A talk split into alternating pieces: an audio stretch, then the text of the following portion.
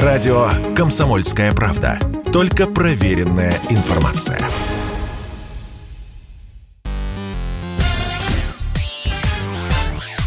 Шоу-бизнес с Александром Анатольевичем на Радио КП. Это новости шоу-бизнеса на Радио КП. И я, Александр Анатольевич. Здравствуйте. Сценарий Андрея Тарковского стал самым дорогим лотом на аукционе. На днях аукционный дом «Литфонд» провел торги, на которых были проданы вещи, связанные с творчеством культового постановщика. Самым весомым лотом стал режиссерский сценарий Тарковский писал его в соавторстве с Андреем Кончаловским, к фильму Андрей Рублев в первоначальном варианте «Страсти по Андрею». Анонимный поклонник Тарковского выложил за него 1 миллион 700 тысяч рублей, что оказалось в 24 раза дороже стартовой цены. Напомним, историческую драму Тарковский снял в 1966 году на Мосфильме. В Советском Союзе Андрей Рублев подвергся жесткой критике из-за мрачности, излишнего натурализма, антиисторичности, антипатриотичности и жестокого обращения с животными. Все в кавычках – но впоследствии картина была признана одной из главных работ Андрея Арсеньевича и уже многие десятилетия входит в топ лучших фильмов мира. Билет на концерт Клавы Коки купили за 10 миллионов рублей. Тот случай, когда совсем не стыдно поворчать. О времена, о нравы. Если сценарий Андрея Тарковского покупают всего за 1 миллион 700 тысяч рублей – то проходку на выступление новомодной поп-дивы отрывают с руками за сумму в 10 раз больше. Клава продавала эксклюзивный билет в единственном экземпляре на свое шоу, запланированное на октябрь в Москве.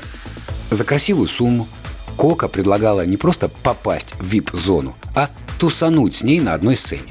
И богатенький Буратино быстро нашелся.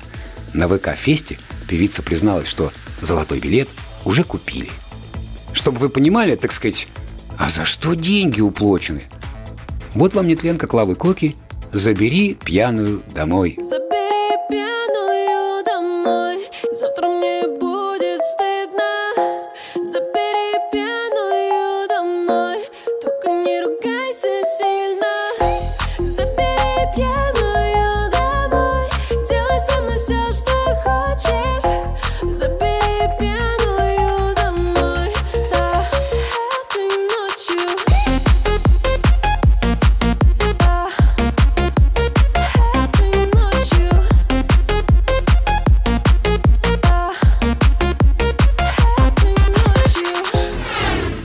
Ози Осборн записал совместный трек с товарищем по Black Sabbath Тони Айоми.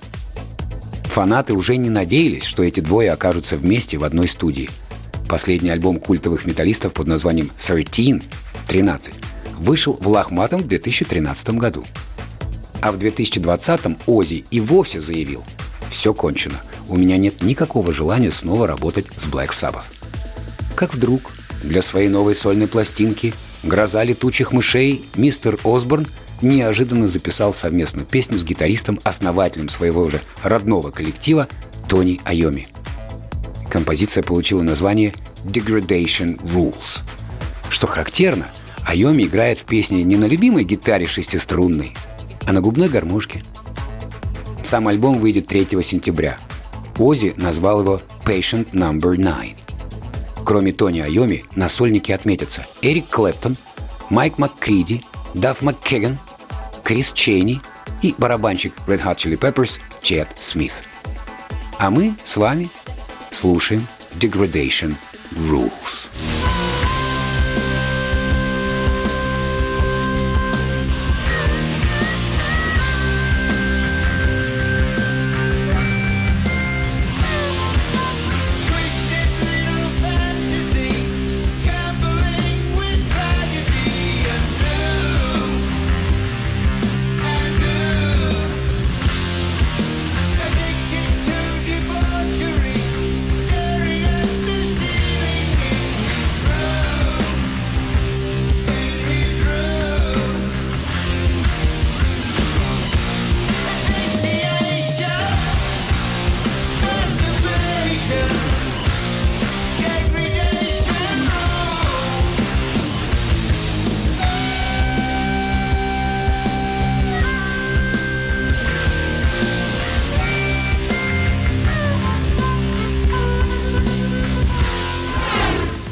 Это был выпуск новостей из мира шоу-бизнеса на Радио КП. Меня зовут Александр Анатольевич. До встречи завтра. Пока. Шоу-бизнес с Александром Анатольевичем на Радио КП.